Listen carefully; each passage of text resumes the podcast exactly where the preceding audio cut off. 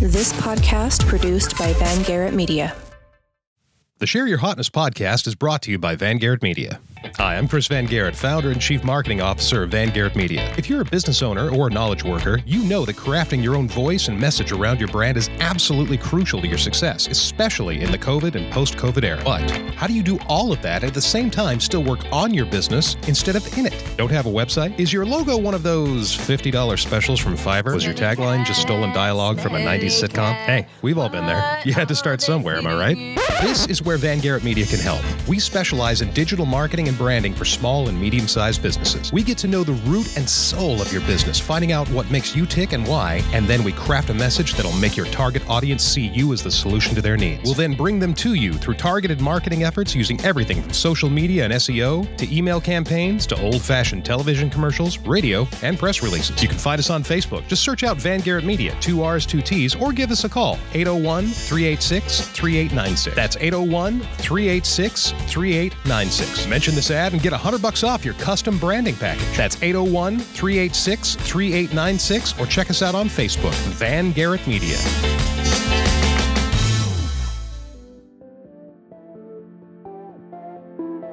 Welcome to the Share Your Hotness podcast. Share your hotness. Now, here's your host, Lita Green.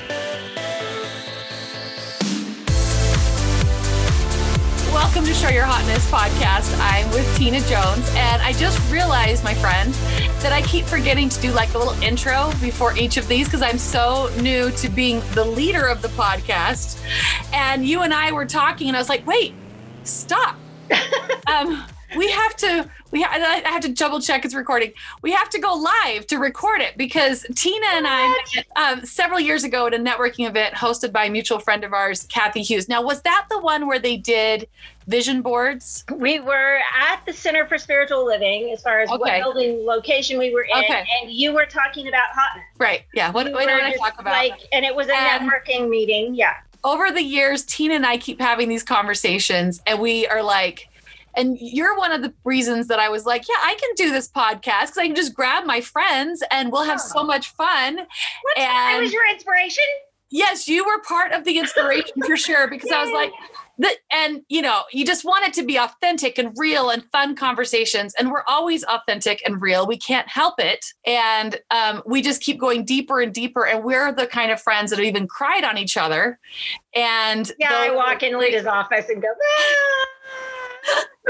well, you know, we, we we even held hands during COVID. I mean, now the COVID police are going to come and grab us, you know. Right. So I wanted to talk today because we are both not only survivors of sexual abuse, but um, as I talk about in my book, that when you there's the the victim when the the action is still happening to you, and the survivor. And I don't love that term because survivor, if you look up the definition, is the remnant, the leftover. So we're not both just survivors, but we're also advocates because we've been there and we can lift others up. And um, through different work, you know, my speaking and my writing, and you do coaching and em- empathetic listening and different things like that. We're both working in this space of helping people to get to a place of advocacy, whatever different words that we use for it.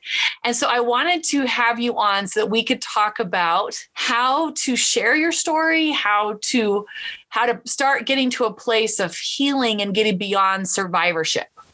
Yes. Right. It's a big thing. And, you know, my background is different than yours um, in that I was a feisty little kid. and, like, I was surrounded by dominant males, like, teeny tiny social group. Like, I had a graduating class of two. You know, you're gonna you're gonna laugh at me. I'm trying to figure out how to silence my notifications. I know, totally unprofessional of me to interrupt my own podcast. So I'm gonna mute something. Mute uh, Oh, that muted you. mute my audio. I'm all here laughing. Okay. I know, and you muted me at the same time. There's this long pause. Yeah, I'm like, it's all right because we're figuring it out. And this way, and this way, when I'm, you know, later, they'll be like, wow, you were so good. But there's like this computer techie thing that it keeps beeping. And I'm like, how do you get rid of that beep? And I, I didn't have enough time. So anyway, I interrupted you, my friend. So rude, just to show you how real and raw our conversations are that I am comfortable muting myself while talking to Tina. well, no, I was saying that my background was totally different. Yes. Like I had a teeny tiny world and was surrounded by dominant males. I had a graduating class of two.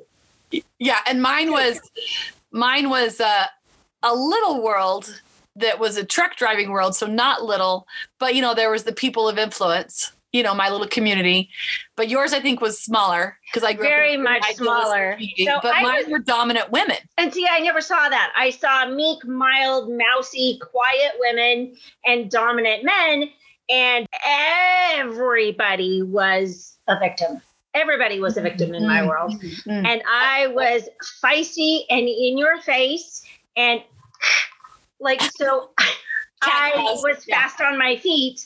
And my real abuse didn't happen until in my 20s. And I was date raped multiple times because Mhm. I didn't know Because of I- your little world, you didn't have, you weren't I wasn't Um, educated. weren't um, educated about what you could do. In fact, a funny story. So my mom grew up in a little town in um, Hayden, Colorado, and you know, in the you know the the 50s, right? Mhm. And so you know, the term "sleeping with a boy," no one had explained that there was an action, not just actually sleeping. So these these uh, high school students go, you know, boyfriend and girlfriend, and a bunch of people on a bus go to some band performance, whatever. I don't know what it was, and the girl fell asleep on her boyfriend's shoulder. And they wake up as they, you know, she wakes up as she's getting close to home and she's really quiet and awkward. And she gets off the bus and she sees her parents and she bursts into tears. And she's like, I'm so sorry, Johnny and I slept together. And Johnny's like, No, no, we didn't. Where, where is this? Because she was so naive that she thought the actual just falling asleep, leaning on her boyfriend's shoulder was sleeping together because she didn't know there was anything more than that. He did, assuming from his reaction and how my mom always told the story. But that was something that I would always say it's important to try to maintain a certain amount of innocence, but naivete is no defense. Yes. And when you, so my world was all about power and control, and the Okay. men had the power and the men had the control, and it was power over. I'm a big fan of Brene Brown, and some of her Yes. talks and teaching talks about power over or Mhm. power with and power um, to. Yeah. and yeah. in my world, it was all about dominance and control and manipulation and We all agree is poopy. and guilt. And so then when I my first my first sexual experience was power over. And Mhm. I'm a woman and I'm supposed to be quiet and I'm supposed to submit. And this was, was in a date rape situation. Yes, and I was taught. I was in my. Um, I was 19, and I was taught by my mother that men didn't have control, Mm. and that I And we still do that with the boys will be boys and and I love history and Victorianism and you know Mm-hmm. the dresses and all of that but I do not love that you know a woman was expected to be a virgin and men you know I mean the was richer was were, were right, you know you you could rape and destroy and it was always of course the woman's fault if she was raped right. but we still do that today. In fact, in my book, I make the point that not only can you expect young men to respect you, you know, speaking to girls, but you should, you know, I mean, not only should you, but this whole entire concept that men are not in control, that's not true any more than than like we were to say women weren't in control. Right. And they put this Yeah. fear in me. So I had this fear of men, except for men were in control and women were supposed to be quiet. And I grew up being pissed at God for making me a woman because. I'm not that was the quiet. Perception, yeah. I'm not meek. I, I listened to your last episode of your podcast and just laughed through the whole freaking thing. Sorry. No, no, that's okay. That's okay. okay. Yeah, that's not the other word because we are family friendly. Yes, Tina I know. Like, I- and I said the word poopy, so you know we should we should put those swear word disclaimers. yeah, I know. Well, Alita knows me that I'm, I usually use more colorful words. So, Yes. Well, well, thank you. Thank you. I, I want this to be appropriate for, you know, anything I do is appropriate for 12 year olds. And, and sometimes I do use really violent language like diarrhea. So, yeah. exactly. But women need to be empowered. And Right. I spent, I finally finished your book and it, the, I Love do me have- too. My second book. Yeah. Yes. Mhm. So the first part of it was was triggering for me and it was really hard. It surfaced a lot of emotions because truthfully every girl I knew growing up was sexually assaulted. Mm. Every single one of them, which was all five. Yeah. Okay. Really small world. Really small world. like all five. I like So all five of them. Yeah. All five that's hundred percent, which is why statistics are always deceiving. Right. Because you know they say you know one um, one in three or yeah one in three women, you know, Mhm. and one in five boys, but that's reported. Right. So in my world, it was 100% of the women and one in five boys. Mm. Yeah. So, and I won't call out names of anybody that I grew and then there was, and then there was, yeah. yeah, we, we need to have disclaimers. We're No. raw and unscripted, but we don't out people. right. But what I love about your story, Lita, is that you don't go into the ugly, like my husband calls it. There's no need to dive into the weeds and get into ugly story. Because Right. what I tell clients is I say, your healing and your transformation is not found in telling the old ugly story.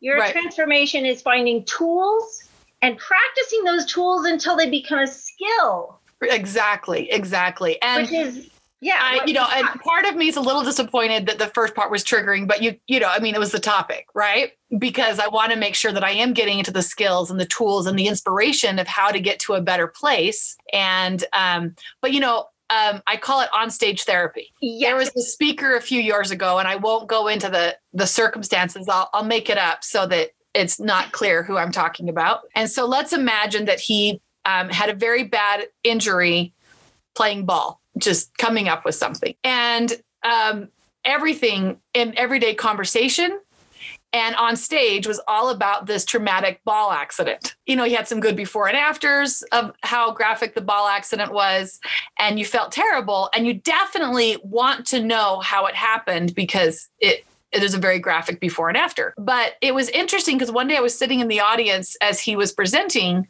and seeing that everyone's like, okay. And I was just like, what's the application for the individual? There isn't any. And then his career was like on fire. Everybody had to hear the story. But then after they'd heard the story, they no longer wanted to hire him. And I was going through this where people were like, Lita, why don't you brand yourself? Um, you know, your your daughter died, or you know, you know, these dramatic stories. You know, I have a whole different brand and a whole different message because that's applicable. Everybody's been an insecure teenager, everybody's had self-esteem issues, everybody's gone through these things. These are just my individual path.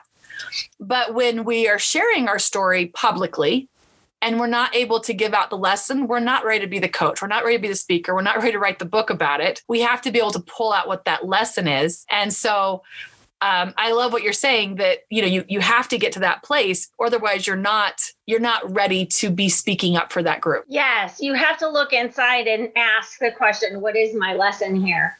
Right, right. And, when you own that and then can share that, then it can become something that can be a, a teaching. and we're thing. good enough friends that you know there was a particular day that you had been triggered by a conversation with someone and we can leave it void Yes. so it's not clear who.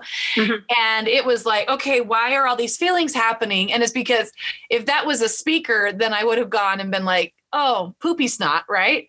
But it was a friend and there's processing emotions which you know i'm a friend that you can process with.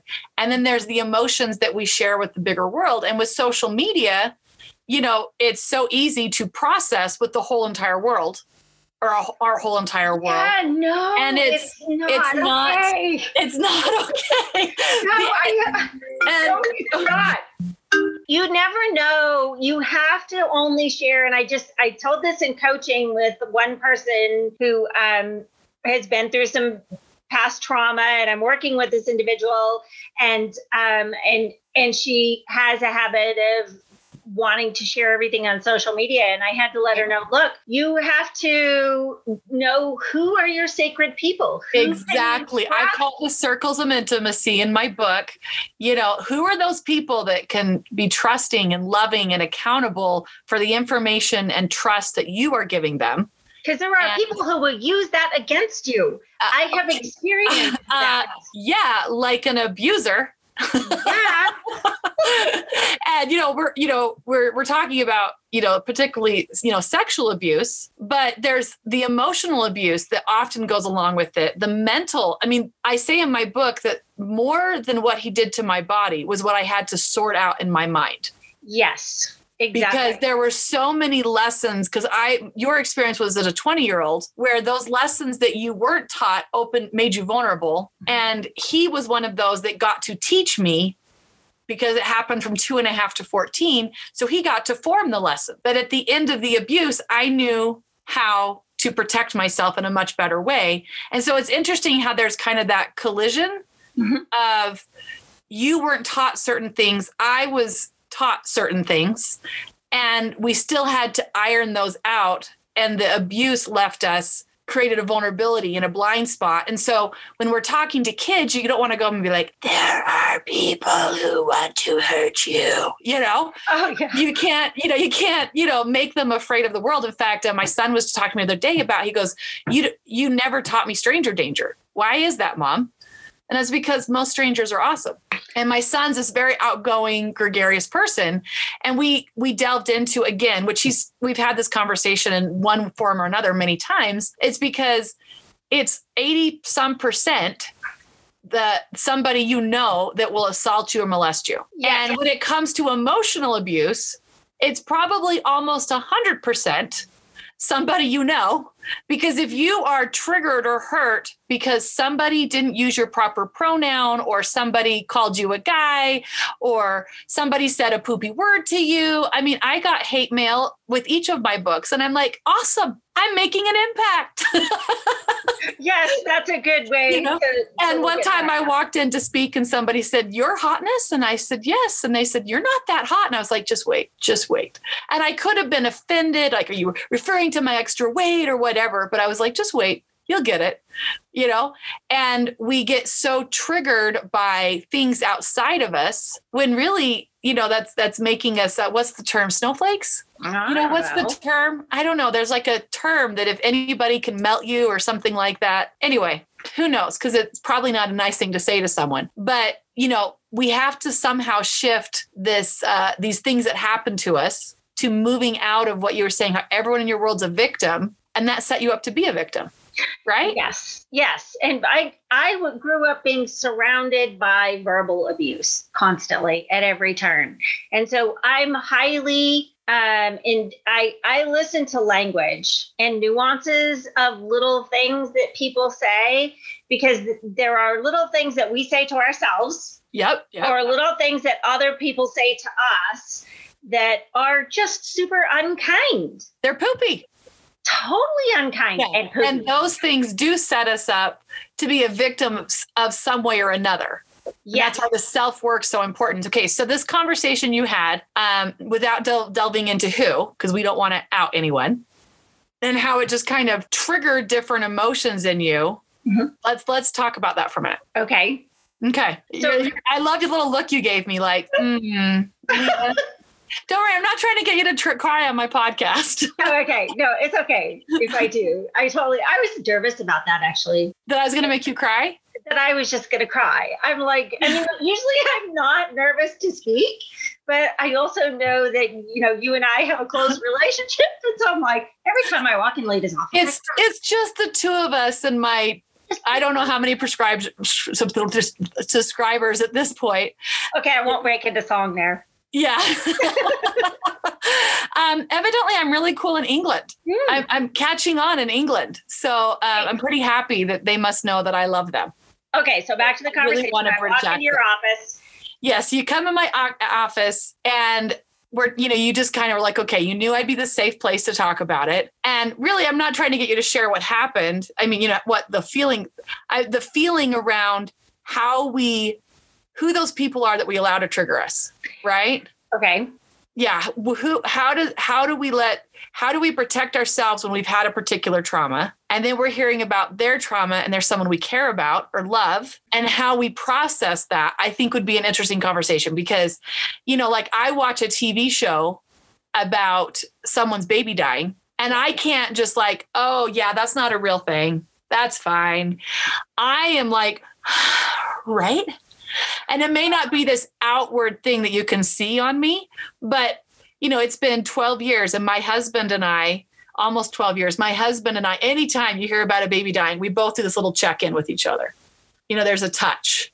Mm-hmm. There's a kind of a look like I got you. You know, you you got me. Okay. You know, we have that. And I and I think that so many people confuse their circle of intimacy, the people they can trust with people that they can't trust and then can't figure out why they're not healing. Yes.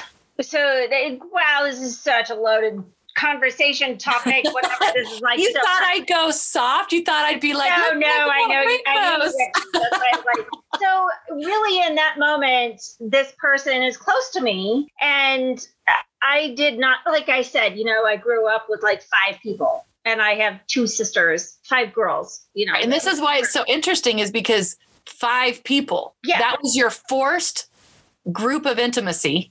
Yes, which were tiny people. So, okay, I'll go to there, you know, just, I just get this rage inside of me that is like, I want to fight for them. I want to help them heal. I want to do for them.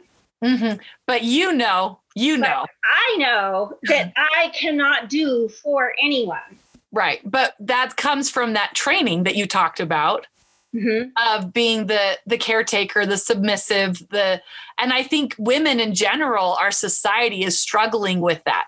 Well, you know, the cycle of abuse, right? When you Right. look at the cycle of abuse, there's the persecutor, Mhm. who's and then there's the victim and then there's the rescuer Right, right, right. so when you perpetuate the cycle of abuse i want to jump in and rescue the other person it's not Right. empathy it's not compassion And what's interesting is often rescuing. the abuser or the persecutor makes us try to rescue them. yes so changing the cycle of abuse in our own minds. And like i i do a whole conversation i just did last night this whole conversation with a group of birth moms just letting them talking them through how we move to each perceptual position just within our own head. Like we tell the story over and over and over and by telling the story we're being our own persecutor Right, right, right, right. or we're getting stuck in the oh i feel so horrible and Yeah. we're stuck in the feelings Yes, phase, and then we're just forever a victim Oh, I'm so tired. I'm so I mean even at like a such a small level, right you know, we're focusing on what we're not, what we're lacking right. instead of what we can what we can be and become and do and affect. so what i teach people is to go to what are my val- what are my core values that are being met mm-hmm. or not met? So in that moment i have to look at wow i value this person and i feel horribly sad that this person experienced this Mhm. And I value personal empowerment and learning. And then I just go to a space of asking them questions of, you know, would you be open to me sending you a book? and what book would you be sending them, my friend? Yes. I don't know. I bought three that day. Please sign this one to so and so and this right, right. so You know, um, around the same time that we had this conversation, um, uh, a dear friend of mine's daughter went into Primary Children's Hospital, which is our local hospital, for the millionth time. And I've known her several different times that this has happened, that she's gone to the hospital. But for some reason, this particular reason, I was so triggered, you know, completely about me. So I called one of my good friends and I was like, hey, I just need somebody to know that this is hard for me. And she's not going to be like, oh my crap, well, you don't know. You know, she's not panicking. I just needed someone else to carry that with me. Someone And I think that's a lot of why you talked to me that day is because you'd been put a burden on that you couldn't equally share with them because there couldn't be this mutual processing with this individual. Mhm. Um, even though that's always nice if the people, and that is one of the things of how I know I can love someone, but they're not in my closest intimacy circle. Even if they share all the things with me, if I can't share all the things with them and them not be like, well, it's about me right now. I got to talk. Why are you talking about you? And that was something that commonly happened in in uh, you know my family cultures. I'm just trying to express my feelings, and I eventually had to say to somebody, "You don't get to complain about this family member to me. That's an off topic." And they're like, "Well, who can I talk to?" And I'm like, "I don't know." But it is not healthy for me to hear all your garbage about this family member because I've got my own garbage. Well, I, you know, it's not good to be an emotional dumping ground for anyone. Mhm. Like, I, But we're told that's empathetic and loving. but it's not. But it's another kind of perpetuating that victim rescuer thing is you're always rescuing people from being a constant perpetual victim, which is why going into our story outside of the processing phase is not helpful. And at different times, it may hit us in a different angle. Okay, wait, I need to process. You call someone that, you know, that there's a mutual sharing back and forth and be like, I don't want to wreck your day, but can you carry this for me a little bit today? You know, prayer. Um, send me some nice thoughts. You know, maybe a text at the end of the day saying, Hey, just want you to know was thinking of you today. Right. There's You a difference between burying all of the stuff and Very hiding much. it. Because Yes. so my family dynamic was one or the other. It was either explosive, blah, out of control emotions or completely hiding things. Yes. And, I think a lot of people, a lot of people could identify with that unhealthy dynamic where there's not that fine tuned of how and who you can process with and carry things. And as children, you know, you and I both have just shared how we weren't taught that dynamic. I had to learn that. And it's Right. like I've it was about 10 I've been through some ugly things in my life and it really was about 10 years ago that I was like oh my gosh, I'm in a second marriage and I'm starting to see the cycle over again. Okay. Hold So if we were to come up with a formula, yeah, okay, what would be our formula, Tina? What Oh, would I be our formula? so we we're you're what? I have a formula. I Perfect. Okay, so what what would be Tina's formula? Um, let's discuss what's the formula of how to process healthy, so you can go from this victim to survivor thing. And obviously, this is a Okay. big, a big thing, but I feel like I feel like we got this. okay, so I I'll send you the worksheet later. So, so here's no notes will be Tina's Here's information. here's the thing. We go there's something things happen. right. Life happens. Poop Okay. happens. So, um, and I can tell a story here that, to demonstrate this. Perfect. I'm a workaholic, and I I have a tendency, you know, I used to. So I had one. Okay, so I had one night that I'm sitting here here in Utah in this office, and I'm working away on my website trying to get it done, and I'm sitting here late after dinner. My husband was cooking dinner, which he used to be the primary cook. And all the time, while the cooking, I know I'm spoiled. And he's in the kitchen swearing, throwing things, making noise, like rah, rah, rah, being totally Mr. Grumpy Pants. I said that just Oh, watch your language, young lady. and I was like, I'm sitting here at my computer going, Oh, I'm almost done. And what I said was, Oh my God, he sorry, he's mad at me. Okay, I'm okay with God. Okay, good. I, I just want to refer to him with respect. I'm like, oh my goodness, he's mad at me because I'm working late. Mm, mm. So I made the sound and the noise in the kitchen mean something about me. Oh, yeah, it, yeah, it was yeah. all about me, which is what our brain loves to do. Which is human nature, It's absolutely. human nature, and it's just a science thing. And I can show you pictures of your brain and show you how it works. this is your brain on brain on uh, ego, right? yes, but it's like it's just because our brain likes um, patterns. Yeah. So it's a pattern, and it means that I'm a terrible person, right? So my my my sis my thing is look at just the data and the facts. Look at what's factual that a movie camera could see, not without judgment. So Right, not right. without judgment of him, not without judgment of me, not without labeling or blaming or coercion or manipulation. right, right. All that out. So fact. My husband's cooking dinner. He's making grumpy sounds, and I'm still in my office working. Those are the facts. Okay.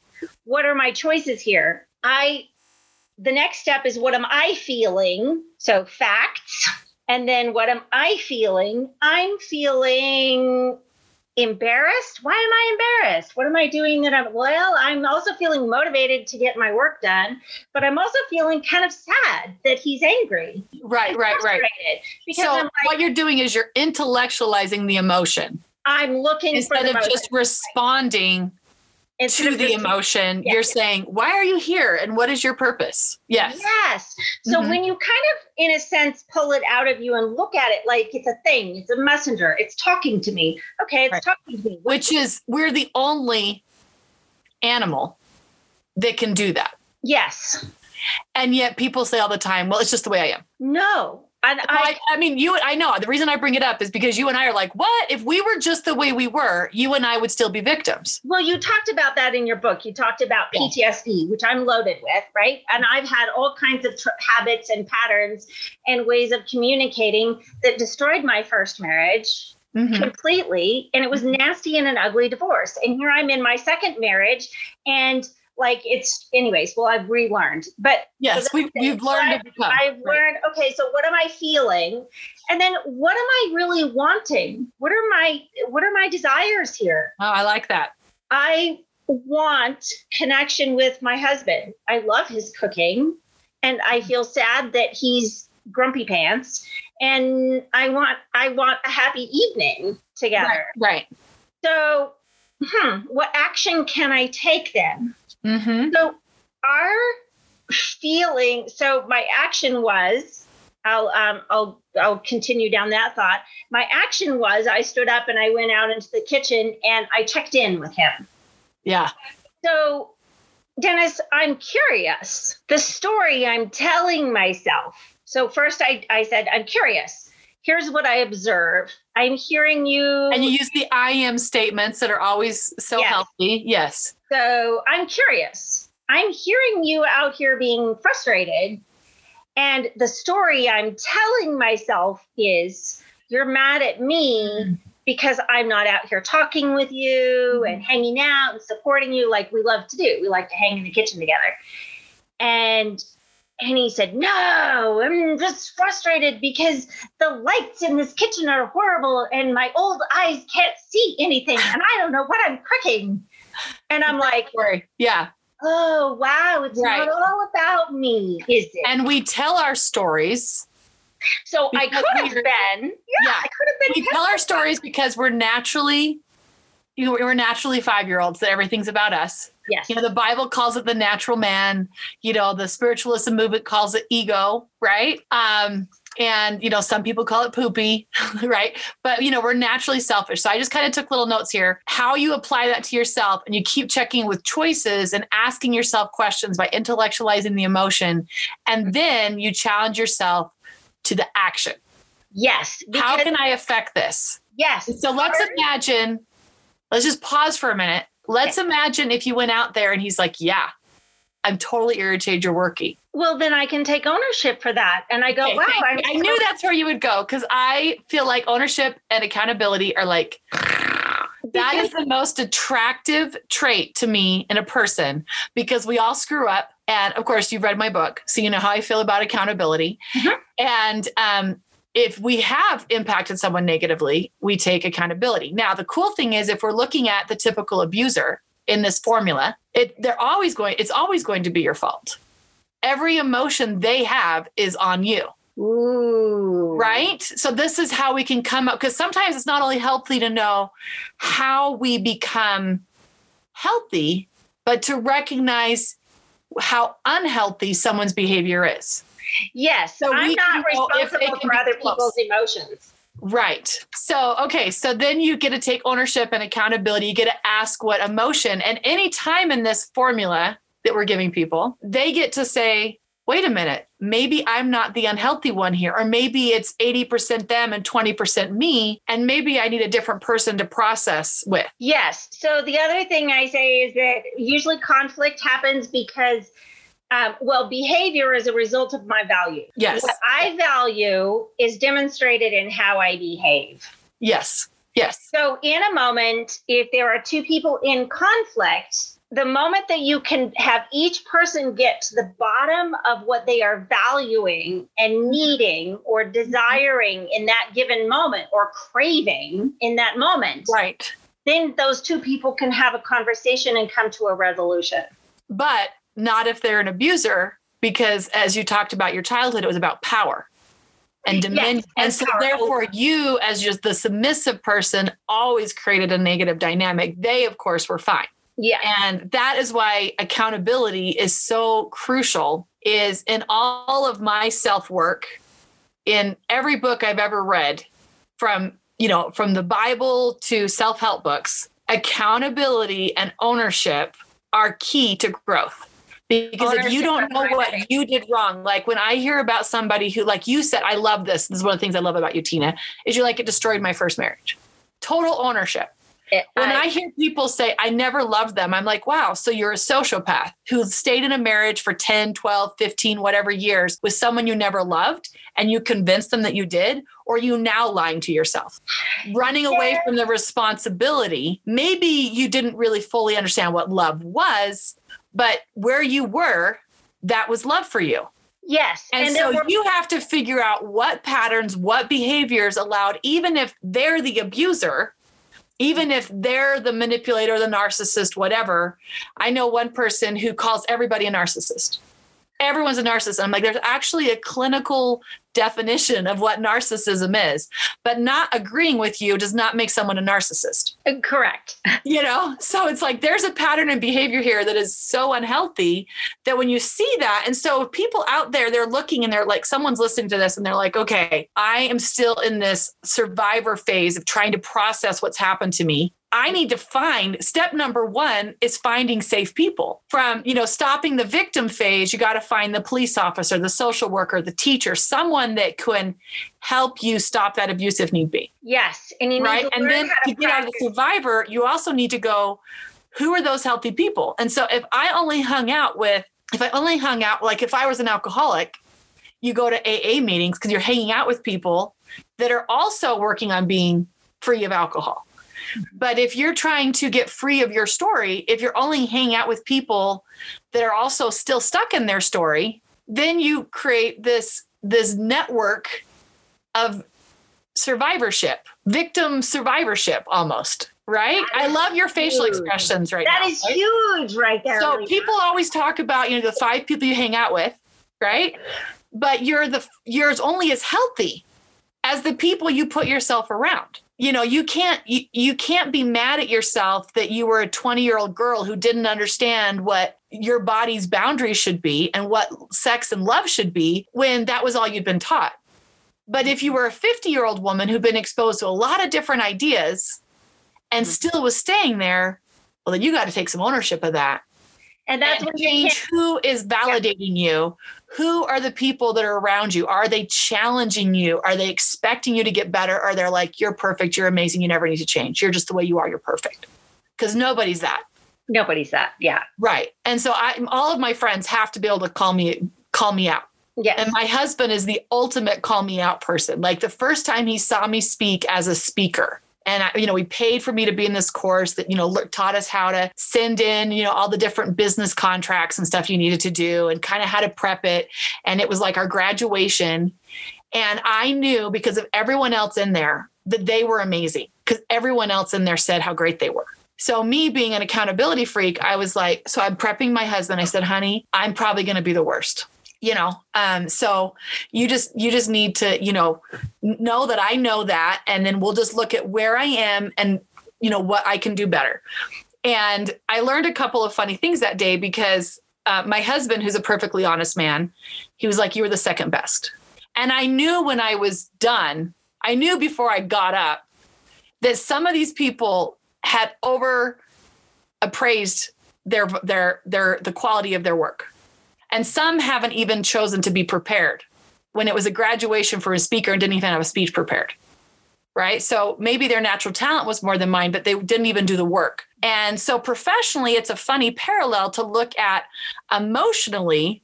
If we just, oh, I got this, it's going to be fine. I'm just going to kind of ride through it. Right. That when it's really push comes to shove, like life makes us make a decision it's graduation time. It's you're going to be prepping your kid. You're going to be doing something.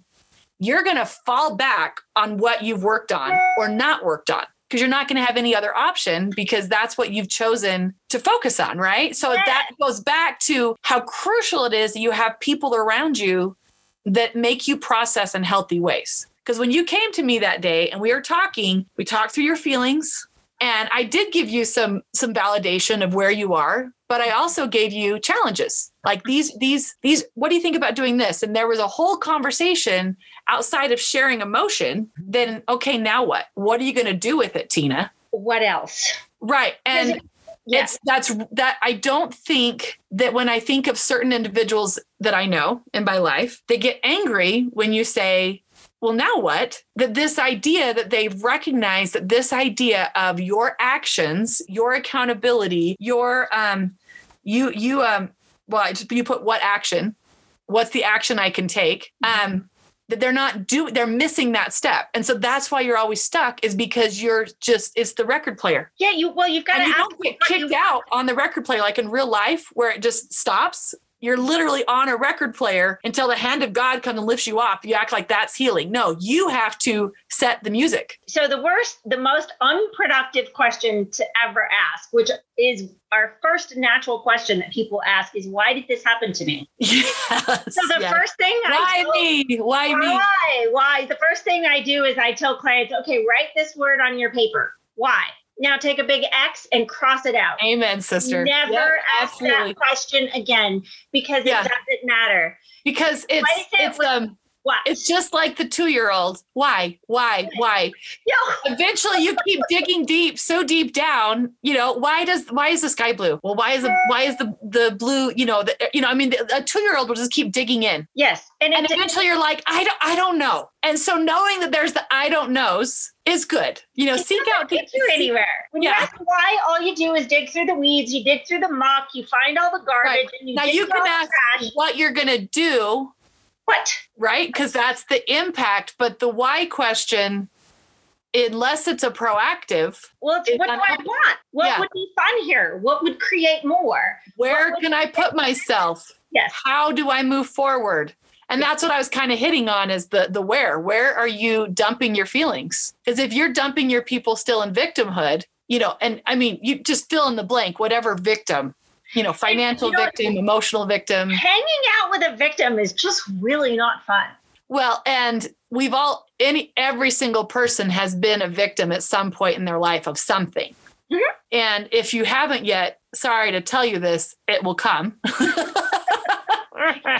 you know, but if we don't take the extra step to ask what we can do, how we can learn what's the gym, what's the lesson, and pull that out. In my book, I make the comparison in my speaking about, you know, sexual abuse is like someone came and thrown a bucket of poop on you, right? And you can chase them all you want to try to get the poop off, but you've just spread poop everywhere you walk, you know, and getting resolution through getting, um, you know, 95, 97% of sexual abuse cases never get, you know, criminal justice. Now, there's a lot because of rape, rape kits have not been processed, but also like my story, if in order for me to go to court, and I think this is good, I don't remember what I was wearing that day or those days and those that months. surprised me when you when I read that in your book, and that pissed me off. That made me angry at, at Sorry. the court system. But the burden of proof is on the the victim to prove it. And I do think that's good because, you know, we don't want good men and women who've not done something. I had somebody try to extort money threatening me that they were going to accuse my husband. And I said, Well, isn't that interesting? Because he's never been alone with them. And she's like, Why would you do that? And I said, Because I know you're a crazy person. Used a different word. um, but I can't violate. I mean, and I, I, I don't often swear. And she was like, "Oh," and I literally had a writer on this person on our insurance because I was related, and I knew that eventually they would sue us. And so, you know, because I'm aware, I protected my husband from that false accusation. So I think it is good that we um, can't just accuse people, right? That there has to be proof. But this is where we as adults with our children make these conversations so not taboo that if our child comes and says, somebody touched me here and there, and because we're going to teach them the actual words, we're not going to call, you know, the vagina wah wah, right? And that we can say, thank you so much for talking to me. And we are going to go get some ice cream and we're going to go eat it. And you're going to take him to the ER because you're going to get proof.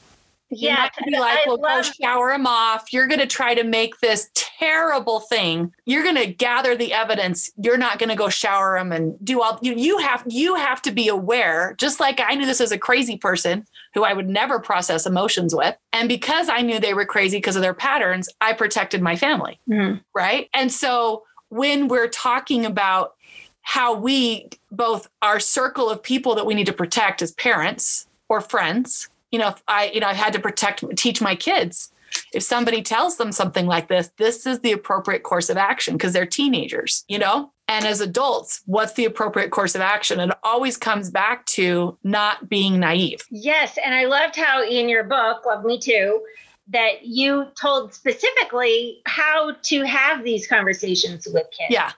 So which I, I think if I'm going to do a love me too too, um, that I would go even deeper into that, you know, because um, that these things are happening, and the reason I think they're happening more is because we have so unres- so many unresolved victims. Yes. That are not able to process what happened to them and end up becoming victimizers. In my tiny little world that I grew up in, I'm uh-huh. actually uh-huh. remembering that I, I told the not truth that there was one girl who was not Okay, so four now, she had right. She had a good relationship with her parents, and she told her parents everything. What? A good relationship with her parents matters. Yes, what? and she. What are you saying that everything. an involved, active, and non-shaming parent can help your children? A non-shaming parent is the big thing, and yeah. I used to get so mad at her because she would just go. So I quit talking to her, you know, like telling her stuff. But you weren't you weren't ready for healthy people yet. Because I didn't know. Like I wasn't. You know, you don't go talk to our parents because you know I mean, which is one of the things that makes me mad about TV shows is they always have the parents be so unaware of what is happening to their children. I know. You know, aliens and all these kinds of things are happening to their kids and their parents have no idea. There was so much that happened in my world growing up that was completely horribly horribly wrong and most of it was never discovered. And yeah. then when it was, there was one big explosion when I was somewhere in high school age where um, I was actually a teen runaway. Did you know that about me? I did not know that about you. Has been encouraging me to write my book. yes, I have been. I so have. I been. was actually, yeah, I was a runaway. So write that down. This step, I had to write a little book. I have little three by five cards, and when I remember a cool story, I so write down Tina teenage runaway and then i put it in there and then i, I gonna organize it into my book file. So i was a teenage runaway and while i was gone all kinds of things got you know private school you know all of 10 kids and like pornography sexual assault all kinds of things came forward while i was gone.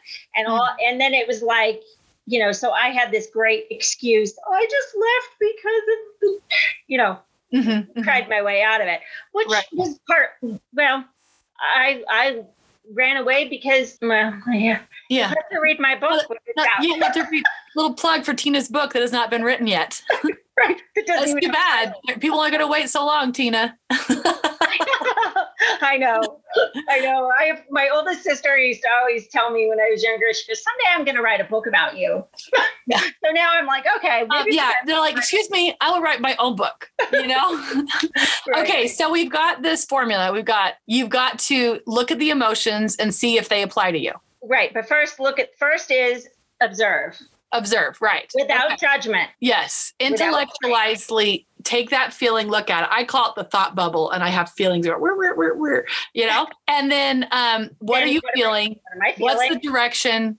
And, and most especially, what is the action I'm going to take? And it goes back to accountability. So, my friend, we the nice thing about us is we've never had a short conversation, but I promised myself that I would not make this a three hour episode because all of my British fans, no, just do not do not want five hour ones. But um, I really appreciate you being someone who is an advocate and, you know, I don't want people listening to to think you can only be an advocate of sexual abuse if you were, you know, writing a book or being a speaker or coach like, you know, Tina. You can be an advocate in your individual life and making sure that you get comfortable talking about these things because if you've seen the Disney Channel or any TV, or, you know, if you want to put it in spiritual terms, the world, Satan, is very comfortable with these topics. And so we have to become, you notice that Tina and I, we're not uncomfortable saying these things happen to us. There's no level of shame about it. And I hope that people will pick up from that, that we need to talk to our kids because if they are in the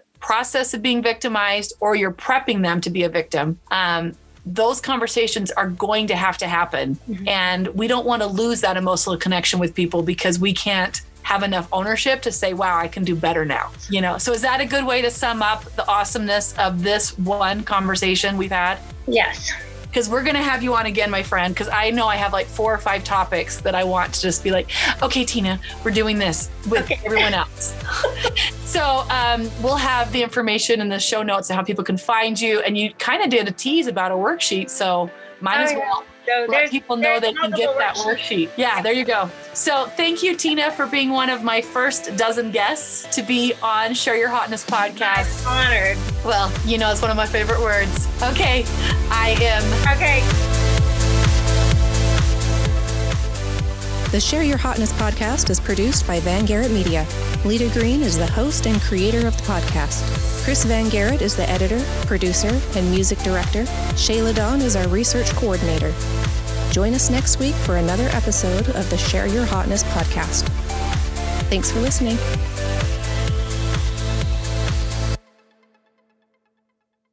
The Share Your Hotness podcast is brought to you by Van Garrett Media.